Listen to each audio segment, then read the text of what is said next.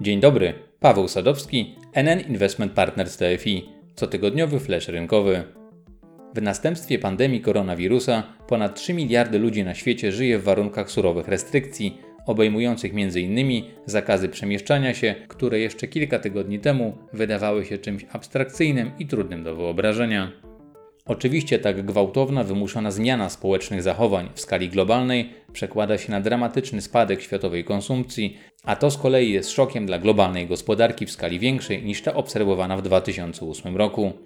Na przykład z danych krajowych banków wynika, że wyparowało od 20 do 30% konsumpcji realizowanej podczas dokonywania zakupów za pośrednictwem kart płatniczych.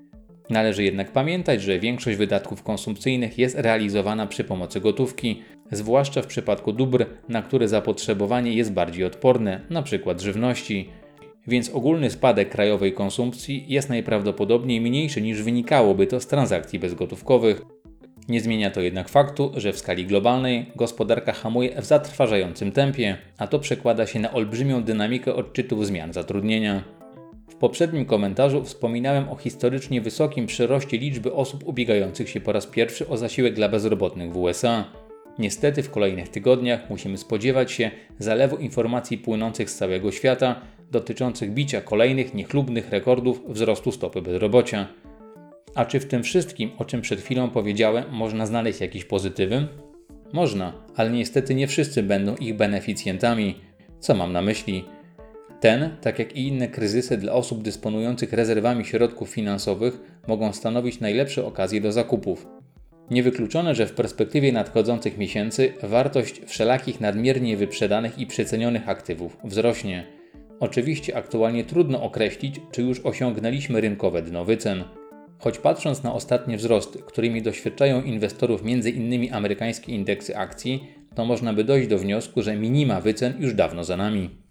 Za ostatnimi rynkowymi wybuchami optymizmu stoją najprawdopodobniej bezprecedensowe działania rządów i banków centralnych, które podobnie jak w 2009 roku usiłują ujarzmić kryzys bilionami wydrukowanych dolarów, euro czy jenów. Pozytywne zachowanie akcji wspierają również informacje o malejącym trendzie liczby nowych zakażeń w Europie. W niektórych krajach zaczyna się już nawet mówić o stopniowym znoszeniu restrykcji w przemieszczaniu się i prowadzeniu biznesu. Kontekście aktualnego, dobrego zachowania ryzykownych aktywów, nie można jednak wykluczyć możliwości wystąpienia drugiej fali rynkowej zmienności. Gdy pojawią się twarde dane dotyczące wpływu przymusowego hamowania światowej gospodarki na firmy, spadek zysków czy bankructwa oraz na poszczególne systemy ekonomiczne recesja, to trzeba będzie te fakty uwzględnić w bieżących cenach aktywów. Dodatkowo historia rynków finansowych uczy nas, że tak silne odbicia wycen jak obecnie bywają charakterystyczne dla Bessy, a nie dla Hossy. Niewykluczone, że podobnie jak miało to miejsce podczas kryzysu z lat 2008-2009, sygnałem do trwałej poprawy sentymentu na rynkach będzie szczyt aprecjacji dolara amerykańskiego. W marcu 2009 roku indeks grupujący 500 największych amerykańskich przedsiębiorstw doszedł do dna gdy równocześnie amerykańska waluta osiągnęła swoją szczytową wartość zarówno w odniesieniu do walut rynków rozwiniętych, jak i wschodzących. Wiele wskazuje również na to, że ze względu na politykę banków centralnych i zalewanie rynków oraz gospodarek tzw. Pieniędzmi z helikoptera, obecny kryzys może być powtórką scenariusza z lat 70. zeszłego stulecia. W tamtym czasie indeksy giełdowe cechowała zmienność, a inflacja była przeszkodą w osiąganiu zadowalających realnych stóp zwrotu. Na takim scenariuszu rynkowej rozgrywki skorzystałyby najprawdopodobniej wyceny surowców oraz aktywa z rynków wschodzących. Wspominałem o tym w poprzednim komentarzu. Można więc przypuszczać, że do czasu potwierdzenia realizacji tych wszystkich wspomnianych założeń część inwestorów będzie szukała produktu do bezpiecznego ulokowania swoich aktywów. Okazuje się, że takie poszukiwania mogą być dla niektórych z nich problematyczne. Dlaczego? Dla wielu uczestników rynków synonimem bezpiecznej, płynnej rynkowej przystani jest lokata bankowa, a problem tego produktu polega na aktualnym poziomie jego oprocentowania. Na koniec marca bieżącego roku średnie oprocentowanie lokat oferowanych przez polskie banki komercyjne osobom fizycznym wynosiło 1,25%. To najniższy poziom w historii. Gdzie w takim razie szukać alternatywy? Od kilku lat inwestorzy w odniesieniu do depozytów bankowych szukali możliwości wyższych zysków, m.in. w funduszach pieniężnych. Warto przy tej okazji przypomnieć, że grupa tych popularnych produktów w styczniu 2019 roku skurczyła się do zera.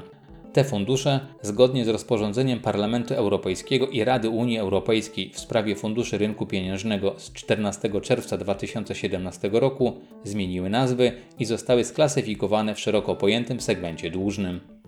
Ponieważ większość z tych produktów była i jest pierwszym krokiem klientów do świata inwestycji, to warto sprawdzić, jak z perspektywy czasu radzą sobie te rozwiązania i czy aby na pewno spełniły pokładane w nich inwestorskie nadzieje.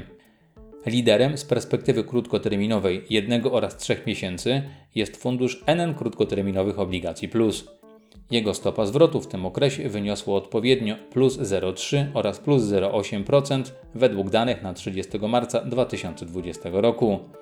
Okazuje się, że zawirowania rynkowe w perspektywie ostatniego miesiąca były na tyle duże, że tylko 3 z ponad 50 produktów z dawnego segmentu pieniężnego odnotowały dodatnią stopę zwrotu. Natomiast skala spadków dla ponad połowy rozwiązań nie przekroczyła 1%, ale w kilku była wyższa od 2%. Wpływ na negatywne wyniki przeważającej części wspomnianych produktów w okresie 28 lutego 30 marca miała materializacja ryzyka kredytowego i przeszacowanie obligacji korporacyjnych w portfelach niektórych funduszy oraz niestandardowo wysoki zakres wahań cen instrumentów skarbowych.